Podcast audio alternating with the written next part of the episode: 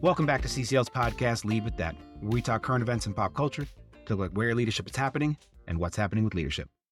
Picture this you're in a company where layoffs are looming. The air is tense, uncertainty hangs like a cloud, and morale takes a nosedive. And it's not just a numbers game, it's the holidays. It's about livelihoods, career trajectories, families, and the emotional roller coaster for everyone involved. But let's not forget the flip side retention and attrition. Keeping talent and engaged and motivated in 2023 how the hell do we do that? I mean, that's the holy grail for any business. And when people start leaving for whatever reason, it's a wake up call. But what if they don't leave? As recent conversations in corporate America are to believe, the new headache for bosses is employees aren't quitting. No worries though, if you work at Spotify, they fixed that problem for you. Yet again, Spotify has released more workers from their workforce, this time laying off 17% or cuts that affect roughly 1,500 people. And so it seems like employees can't win. First, we told you that people were moving jobs too frequently. Then people were just quietly quitting. Then people were quietly leaving. Now we're being told people aren't leaving their jobs enough or people are just being loudly fired. So today we explore all of those things and a bit more and maybe hopefully give you something to take with you during these trying times. Welcome back, everyone. I'm Ren Washington, and as usual, I'm joined with Allison Barr. Allison, when's the last time you were fired? Oh, well, I was, I, I would call this a mutual parting, which was, I think I was 23 or around there. And I was living in a ski town and I was working two or three jobs as a lot of people do in ski towns to be able to afford it. And I was working at a, a wine shop and was not very engaged. Hmm. And I'll never forget my boss had a conversation with me, which almost was like a quote unquote coaching out of a conversation. Yeah. Huh? But it was the right thing. And I wasn't, you know, I was looking for other work at the time. So it wasn't a firing like a layoff, but it was a mutual parting Yeah. what about you? I it probably mine was just like a straight up firing. Uh, but probably in my uh, early twenties too, at a restaurant, I was I'd made my way through the restaurant industry, being a a bouncer and moving all the way to a server in this steakhouse, and we did service teams, so it was the front and the back server. And I remember someone telling me once, Ren, you're going to be a great back server. And as a young man with a chip on my shoulder, I was like, who the hell do you think I am? I'm going to be the best front server there is. And so that was like the beginning of the end for me. I probably ruffled some feathers, tried too hard, didn't do enough listening. And at one point, I had like talked like, I'm never going back to being a busboy. We didn't call them busboys, but that's what they were. And so I got to a point where they're like, Ren, we're going to wheel you back to bus. I think we may have jumped, tried too far. And so I was like, let's just be real, man. Uh, like, you're getting rid of me, right? And uh, they're like, yeah. Did you say that? Uh, yeah, I said, and you know, it's something that I think about today because I wonder if he was trying to cover for like to not pay, um, the, like the employee insurance or whatever, or like, uh, what? Damn, I can't even think of that word. I'm embarrassing myself. Uh, unemployment, right? Jeez. Unemployment. Yeah, and so that was probably my experience. But I wonder. Yeah, I think I have an idea. You said something like coaching out, and I think I might have an Mhm. idea of what that looks like or feels like. But what what is what does coaching out of the role mean? Or tell me. Well, this was a long time ago, so let me try to remember. We we sat down and I remember walking in and felt I could sense something was up. Eh. I don't know if you've ever experienced that. You walk into work or, or in your personal life and you can tell something's up. Oh yeah. So I knew something was up. And um, I clocked in and put my things in the back, and my boss said, "Can we chat?" And I said, "Sure," which sort of solidified something up being up. And she Yeah. sat me down and she said, "Are you something along the lines of like, I'm, you know, are you happy here? I'm sensing that maybe you're not." Um, and I actually, to this day, don't know how she knew that. I was 23. Maybe I was obvious, but I didn't think that I was. I was coming to Mhm. work. I didn't do anything specific necessarily, but full transparency, I didn't like that job. I didn't like it. Um, and I don't remember what I said, and I was not super savvy 23. I was not a savvy 23 year old. I think I might have asked her, like, why do you ask or something like that. and I, again, I don't remember what she said, but we had a conversation about my goals, like what my co- goals as in my career were, and if wine was in my future, which it was not. That was not I just needed a job was what happened. Yeah. And um and that was not. And the environment was I remember some of the people I worked with wanted to be sommeliers and like they were very passionate about wine. I was not. I was just clocking in and selling the wine and leaving and I did not want to grow. I didn't want to. I wanted a paycheck. So she asked me about my career goals and we were not aligned. Mhm. Yeah. And she's ha- like, Do you think perhaps you'd be happier somewhere else? And I said, Yes. And she said, I'll give you a good reference and thanks so much for your time here. I said, Great, thanks.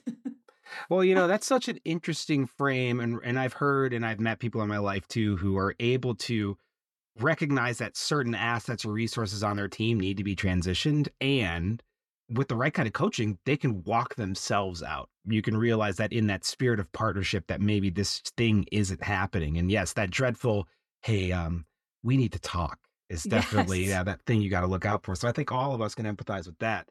I wonder if I was in your seat and she said, "Is wine in your future?" I'd be like, "Fucking every night."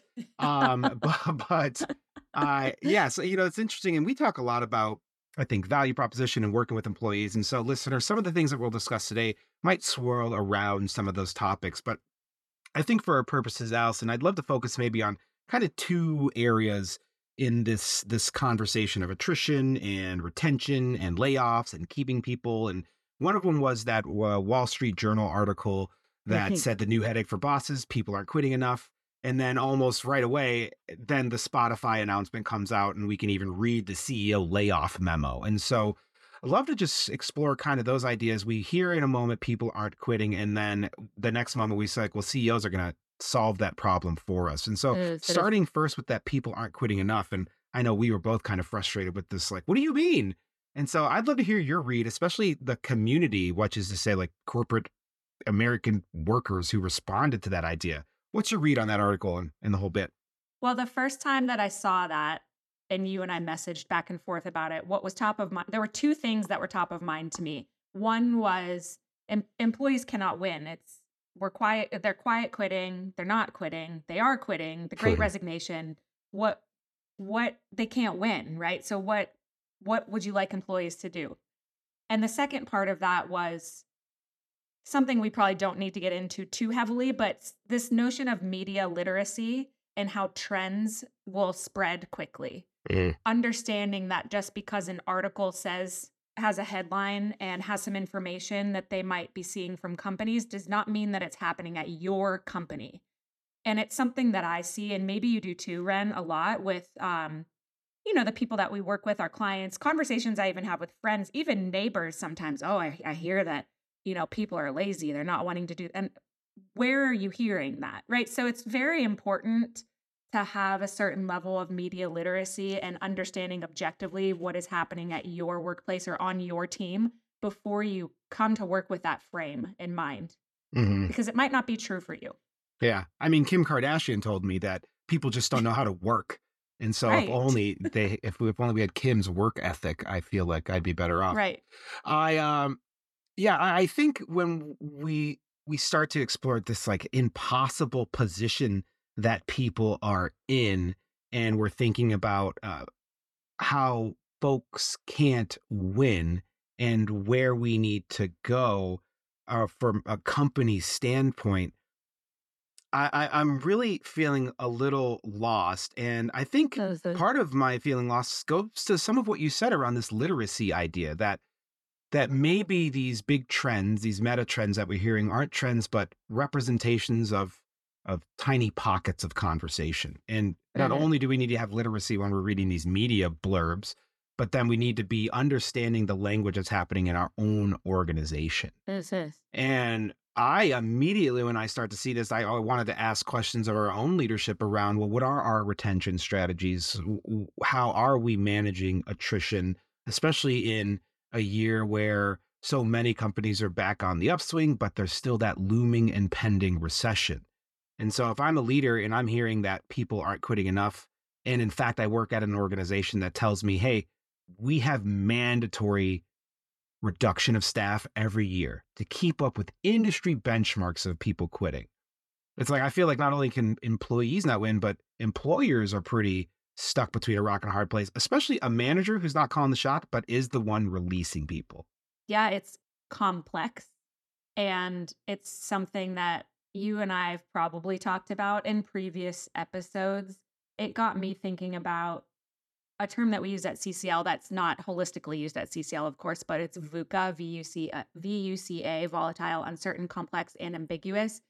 And right now, we're certainly in a VUCA environment, both at the workplace and external of that. That's, I would say, been a trend for a couple of years. And that's very real that things are uncertain. Work environments feel uncertain, economics can feel uncertain at times. And so that it's it's inevitable that we'll have to maybe encounter some bad news at the workplace. And as a, a manager, you might have to deliver some bad news. And back to what you said uh, a few moments ago, too, is that understanding what at the leadership level, what your plans are for that is really important, but also balancing that with an inability to predict at the grand scheme of things like it's it's pretty hard to predict what's going to happen for a company economically next year based off of global economics. Mm-hmm. And one thing that I found interesting about Spotify, I'm jumping a little bit here and we can come back to whichever topics feel most relevant, but Spotify's memo went public, their le- their memo on laying people off.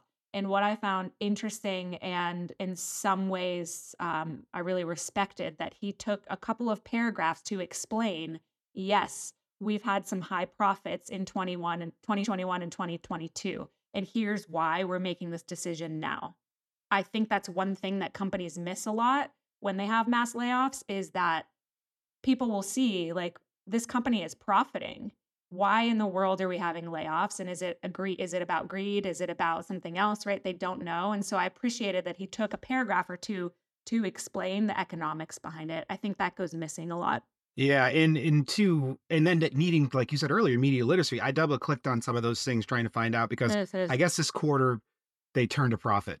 Um, this is so did Spotify, but Spotify this year has not made money. And Right. like many service and streaming things, they have not made money their whole lifetime. And they're continuing to try to, like, their revenue streams don't always look positive, but they've got this huge brand. So people are like, you just made millions of dollars this quarter, yet you're releasing us. Someone help me understand. You know, what I will say though, that I think there was something to the CEO's commentary about giving us some perspective, but I, for Yeah. my, for my money, I wish I would have seen more kinds of ownership of decision making. Yeah, I think a lot of Mm. times people in organizations, as they would, are left to pay for the mistakes of the highest reaches of leadership. And, I, and when I think about the success of 2020 and 2021 for Spotify, uh, there seemed to be this urgency like the business is doing good, rates are down, we have a desire and a need to like increase our work span. And then in between now and then, there was some business decisions made by Spotify, one of which is like doubling down on mm, private or premier podcasts, which is to say exclusive podcasts, podcasts you can only find on Spotify. Mhm. And that was one of their plans. And and devoting money into that didn't really pay off. And now it's kind of like, hey, even I have the number I have some of the quote right right here from the CEO. It's like to align to align Spotify with our future goals and ensure we are right sized for the challenges ahead. I've made the difficult decision to reduce our total headcount by 17%. And he was talking about how because the cost structure is still too big. Mhm. And there wasn't anything, hey man, I made a bad decision. We we made some bad business bets and now we've got to let you go. Because it's not like we're running out of money. It's like we put money in the wrong spaces. So now, as he said, to be blunt, many smart, talented, and hardworking people will be departing us. Mhm. And so I don't know if I'm so much like, I don't feel as good about some of his messaging, maybe. Reactions? What? Well, yes, a few. let me just um let me just like go back in the future and remind you if you if you'll remember. Do you remember Better Up Better Up's layoffs in 2021 where uh, the CEO held a Zoom call and in the matter of 3 minutes 3 minutes was the Zoom call say you're you're part of the unfortunate group that's being laid off effective immediately and it was pretty uh abrupt Mhm. lacking in any adequate compassion you might say and so that would be an example of what not to do. And I'm curious from your perspective, what would have adequate ownership sound like from a CEO? What what would have made you happy in in the Spotify that you just mentioned? You said it didn't feel like there was ownership. Uh, it's not just that the cost structure is still still too big. We, as leadership, have failed to get the cross structure to a way where we can keep your jobs. Got it. Now, Got it. I mean, like, granted, it's easy for you to say that to have someone Mm-hmm. sacrifice themselves on the altar of corporate America because, like, a CEO does that, the board looks at it and they're like, "Well, we can't show weakness. You're out of here." And and then all of a sudden, Right. we're like ChatGPT, you know, three CEOs in three days, and so there's this like frantic reaction. So I understand that it's not that easy, but I think if you're a listener out there, especially a manager who's in a rock and a hard place, who who has to let someone go, even though you didn't have any part in it, I think what I would have loved to leadership to do is recognize that you had no part in this and this is a failure of the business. Mhm. not a failure of you it's a failure of some decision making and ownership in we we needed to tell you earlier than through this memo. We needed to to prime people for this eventual change but i think it comes down to something that we always talk about just a transparency honesty vulnerability. Mhm. leaders are holding cards so close to the vest and then all of a sudden it's like guess what? You're cut. And why are you cut? Well we couldn't fix it but it's not like we it's just like the cro- the cost structure is still too big. We don't know how it's still too big but it's too big. And so i guess i'd probably want a little bit more of um that leadership courage to say that's on us. Yeah. I think what is interesting that you and I are highlighting right now is that there's you can't please everyone. yeah. because that to me personally i don't know that i would need that as much as i would want to know more about financials. Okay yeah. we've had from what i know granted i might be lacking information because i might not be the cfo I might not be on the finance team right? But from where i sit i see that we're doing quite well and maybe i don't know if this is true but just maybe there hasn't been that communication around financials being you know not great this year for example i would want to know ho- why is this happening if we're doing okay financially on paper right um, but I, again, I think it's really hard, and I don't think that CEOs can win. And I'm not, I'm not, I don't want to downplay the impact this has on employees, right? Because those people who get laid off, A, might be losing a job they really like. B, they're losing their access and their compensation. Some of them might be losing their health insurance, et cetera, et cetera, et cetera, right?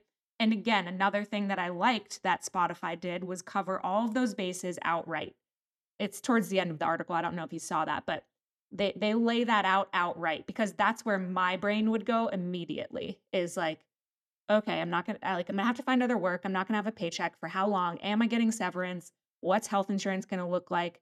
I'm going to be thinking about how to take care of myself and my family. Yeah. So that's where my brain would go immediately. And everybody's different. And I I could also almost guarantee, I do not know this for fact, but I could almost guarantee you that they had either a PR firm help write that or somebody in marketing or somebody who's savvy about that kind of messaging. I I would assume write that memo.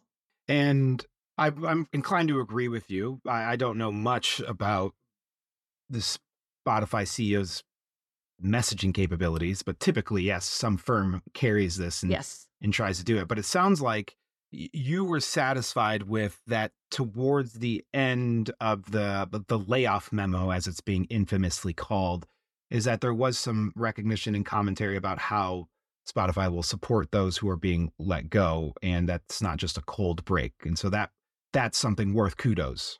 I don't know. Kudos might be too big of a word. I'm not trying to trap I you. think- I, I yeah. I think it would ease my anxiety if Yeah. I just put myself in that position, right? Like if I got uh-huh. a memo, the first communication about a layoff was a memo and and not a conversation. Again, we can get into this if we need to, but I understand why that happens too. But if I got a memo, I would have anxiety of not knowing, am I going to lose my job? Me being me, I would probably think the worst because that's who I am. and I would start planning, okay, well, I'm going to have to look for a new job. What if, right? Like the what ifs would start to come. And I think that's very natural. And that was covered for me. So that would ease me a little bit. That would ease me a little bit. If I am part of this group, here are the things that will be provided for me, which might buy me some time as I look for another job. And those what ifs, I think, is what I'm trying to to get it. And I'm reminded of our CCL adage: slow down to power up. Time spent on the front end is time saved on the back end. And you and I, we're in this industry of learning and development in corporate America, and we are familiar with engagement surveys. Uh, so And if you've never taken an engagement survey, it's when your organization tells you that they care about you and then makes you do a survey every two years to see how much you're being engaged. And we do ones, all of our partner organizations, most of them do them. And there's an interesting metric in engagement surveys, which is the turnover metric, is it? which is that there is an expected amount of turnover. In fact, an encouraged amount of turnover. Healthy organizations have a certain amount of turnover. And so you would think to yourself, wait a minute, you're telling me, Ren, that when organizations lose people, that's good. And I what I'm telling you is that the industry would suggest that there is a healthy amount of turnover to make room for new talent, to make room for talent to evolve, and so on and so forth. So I wonder it would it be helpful if when I was brought into an organization and after a certain amount of time, I was informed of the what if that at our mm-hmm. organization, we anticipate X percent of turnover. And if we don't get that turnover, guess what? Like, I guess maybe I want to hear the what ifs Do you? earlier so I can be prepared to know. Well, wouldn't you want to know that, hey, by the way, we we turn over 10% of our workforce every year. I don't want to be surprised when I find out that, oh, I'm like, I could be at risk of that 10%, but you don't want to hear that? Is that what I'm hearing? No, because I well, I know that already. Yeah. Probably based off of my job and my education. I know that. I do not need to be reminded of that. That feels again, and Huh. it, so again, we're highlighting differences, right? Yeah. How hard it is to please everyone. Depending on the leader, that sounds like a threat to me. like, depending on who's delivering the message. Yes. So, and how it's delivered, right? Like, just so you know, if XYZ doesn't happen, bye, maybe, but maybe not. It wouldn't be like Okay. individualized. It might be in the, Right. you know, State of the Union or whatever that is. We have so many standing meetings. And if layoffs are part of our DNA, rather, if an organization is is expecting to honor those metrics, to have a healthy, I'm doing our favorite thing, people, I'm air quoting, to do like healthy turnover, quote unquote, healthy turnover. I know I've, I've just recently heard of massive organizations saying like this is how we roll, man. We've got to make space for all of these new mergers and acquisitions and new employees. It's just policy. And I guess I would want to know if an organization is going to make staffing decisions based off of that, then that would be really great to know up front. Well, I think it, it also plays into that conversation that people have quite a bit that you and I have already, we've talked about this to some extent of company loyalty. You know, why are you loyal to an employee when they're not employ they're not necessarily loyal to you? So, and I don't, by the way, those are not my words. Those are Yeah. words that I hear out there in the ethers, right? In the interwebs and such. I- I think it's a good idea holistically, regardless of the position you are in at your workplace, to understand objectively what a workplace is. Objectively first. And then you decide how you react to it. But to your point, Ren, businesses plan for people leaving. And Yeah. it's not the only thing that they rely on to keep their costs in check, but it is one of them. Yeah. And so, again, it's just a good idea to know these things holistically. You also brought up engagement surveys. By the way, in high engagement does not mean high productivity. It might, but that doesn't mean that necessarily. So I caution leaders from relying too heavily on that, which is not what you said. I just want to make sure that is said because high engagement only means high engagement. That's what that means. it does not mean that your financials are going to all of a sudden explode positively. It does not mean um, high success. It does not mean high productively productivity. It might, but it's a bad idea to rely only on that uh, to assess your organization. Yeah. Be wary of like building causal connections. However, I might argue that there's probably some strong correlations between higher engagement and higher organizational success. I don't have the data. That would be conjecture. You're Yeah. shrugging. So maybe we're in the same boat there. Maybe. Yeah. But I think something that's important what you're saying is all of these are just points of data, right? Multiple points of data. And you've got to collect all these bits of information to make sense. And I think, as we've alluded, you can't please everyone. You can't be all things to all people. There's It never a world where 17% of the organization is gone and everyone's going to be happy about how it happened. Unless the Right. CEO is like, guess what I'm doing?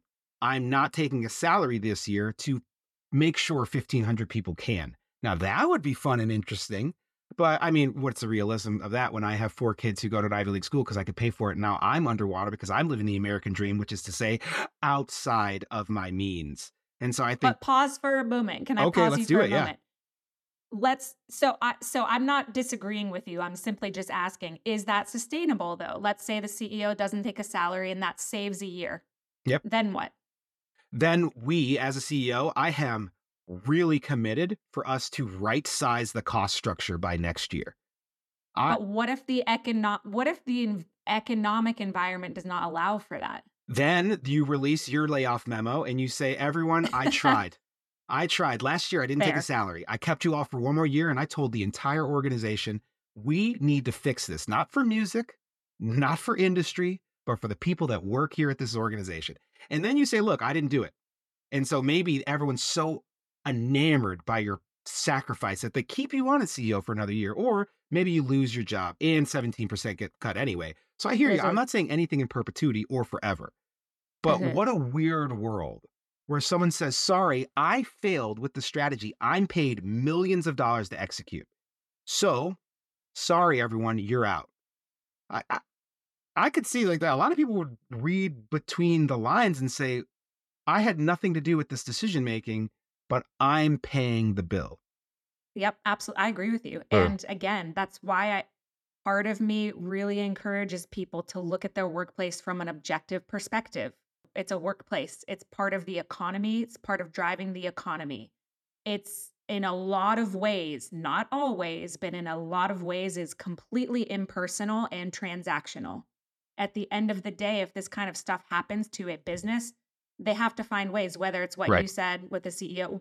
There are a lot of different ways that companies navigate this kind of stuff, right? But like, we didn't plan to lose money, the economy is suffering, whatever the cause is, you will be looked at as an employee objectively. You Right. will be. So it's a good idea to also look at your business in not in all ways. Again, I just want to clarify because you and I, I think, could probably agree that you and I put a lot of heart and soul into our jobs, and a lot of people that we work with do. I'm not going to stop doing that just because my business is ob- objectively a business, but I also know not to be too attached to that and realistic. Yeah, I love that. I'm often, I tell the kids this all the time. It's like, don't let other people's behavior change the person you want to be. This is And so I think we talked about two in the realm of quiet quitting. I think the biggest solve for that is cultivating pride in yourself and your own work. And so Yeah. I I refuse to perform lower because the environment says you should perform lower. So I think we agree Right. with that. Yeah. A hundred percent. yeah.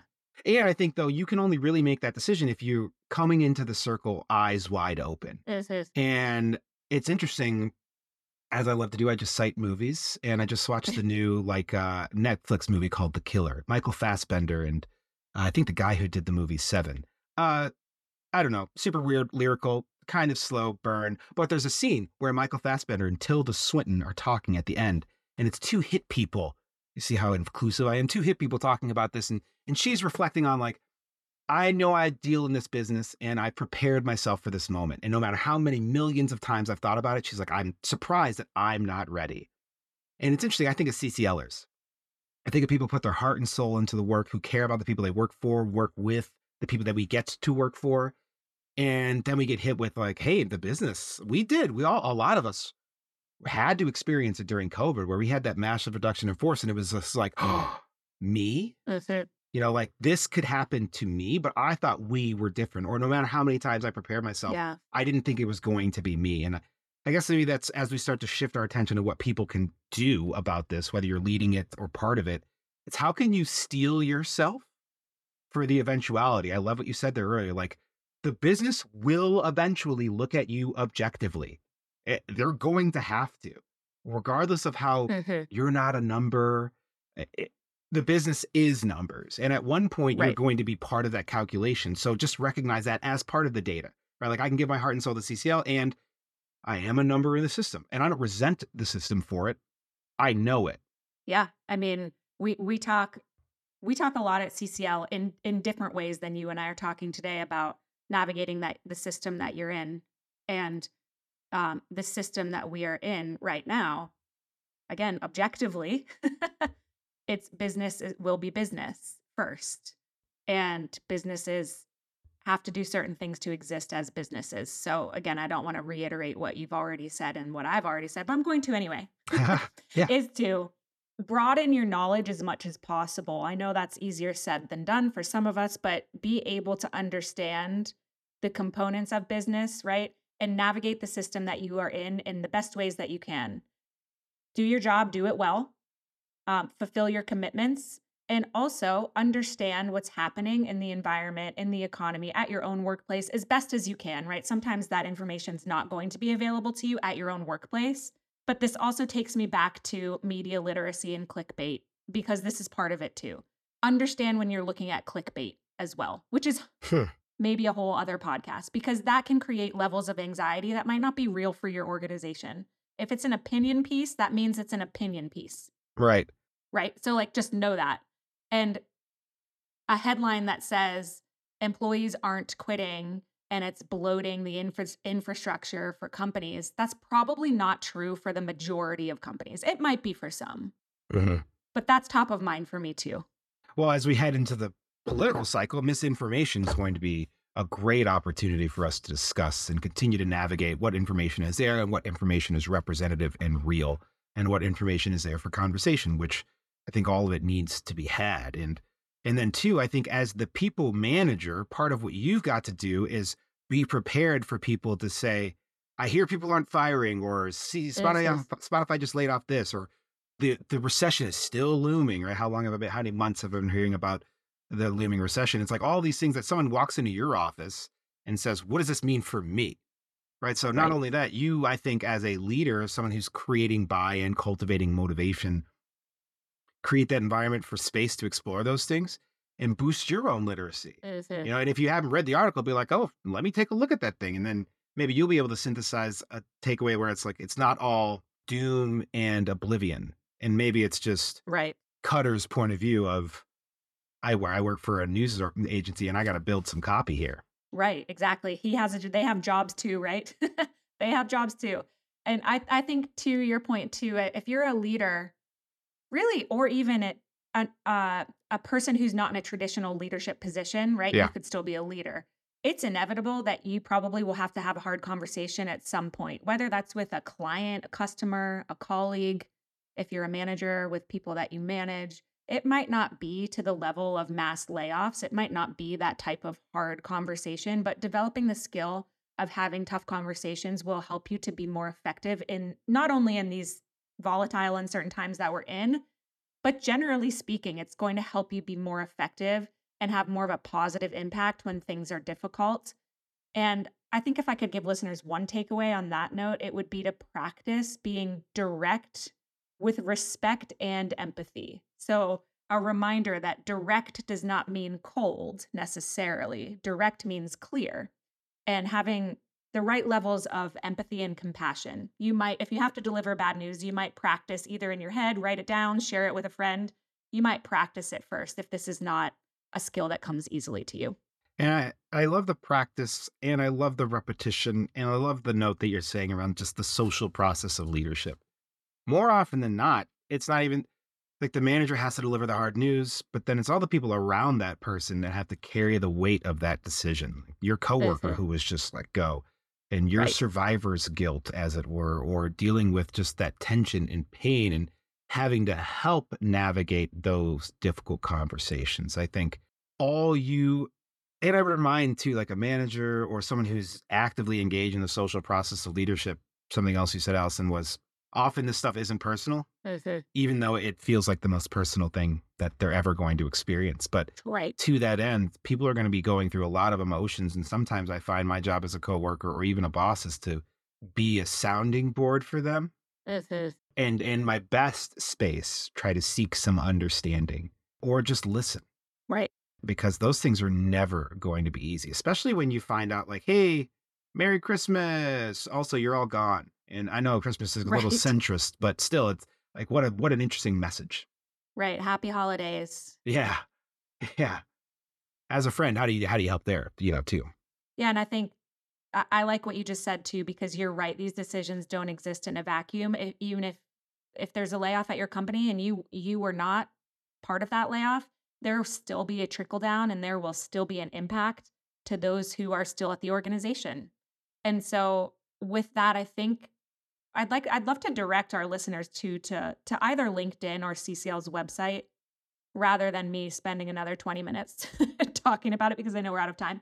But there are four steps high level to having those better conversations when there might be some difficulty happening at, at your workplace or there's trickle down from from a layoff or you know just tough decisions that happen at a company and the first one is what you just said ren which is listening and listening from a place of understanding asking powerful questions maybe what if it's appropriate offering um, some challenge to people's ways of thinking or supporting them and to your earlier point which is establishing accountability and next steps and those four uh, tokens come from CCL's Better Conversations every day, which you can find a lot of information on our website about. So I just think it's a it's a helpful place for people to look rather than us spending another 30 minutes talking about it, which I would love to. Yeah, that model is really important to me because I find it so applicable. And if you heard Allison talk about like, what do you mean challenge their thinking?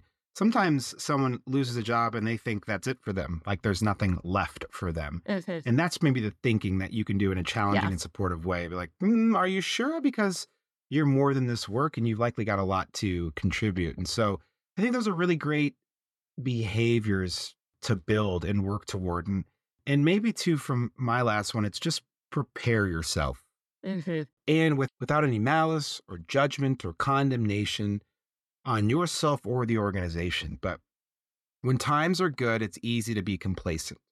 And then when times are bad, it's easy to be reactive. Mm-hmm. And I think that there's some really intentional opportunities for you when times are good, be proactive. Don't find yourself caught in that delusion that you thought it was always going to be this way.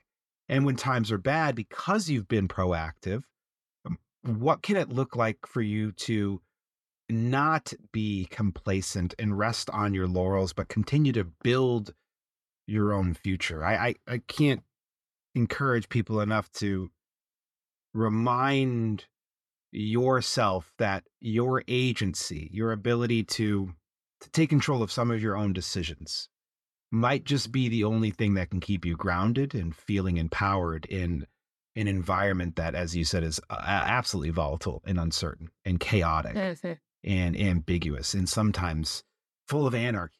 And so uh, all you can do is ground yourself in your actions. And maybe too, I, I said it earlier, and that's as I'm wandering to it, just don't let anyone else change who you want to be. What's your best self? And try to achieve that regardless of the things around you. And I think that you might feel a little bit more empowered and not so lost by these things. Yes, that's a great tip. And it comes back to what we say at CCL a lot, which is leading yourself, the ability to lead yourself first and stay grounded in who you are first. So I think that might be a good place for us to to stop for today. And Ren, I look forward to um, to seeing you in the new year. It's yeah. going to be here before we know it. I will resist the temptation to be cliche.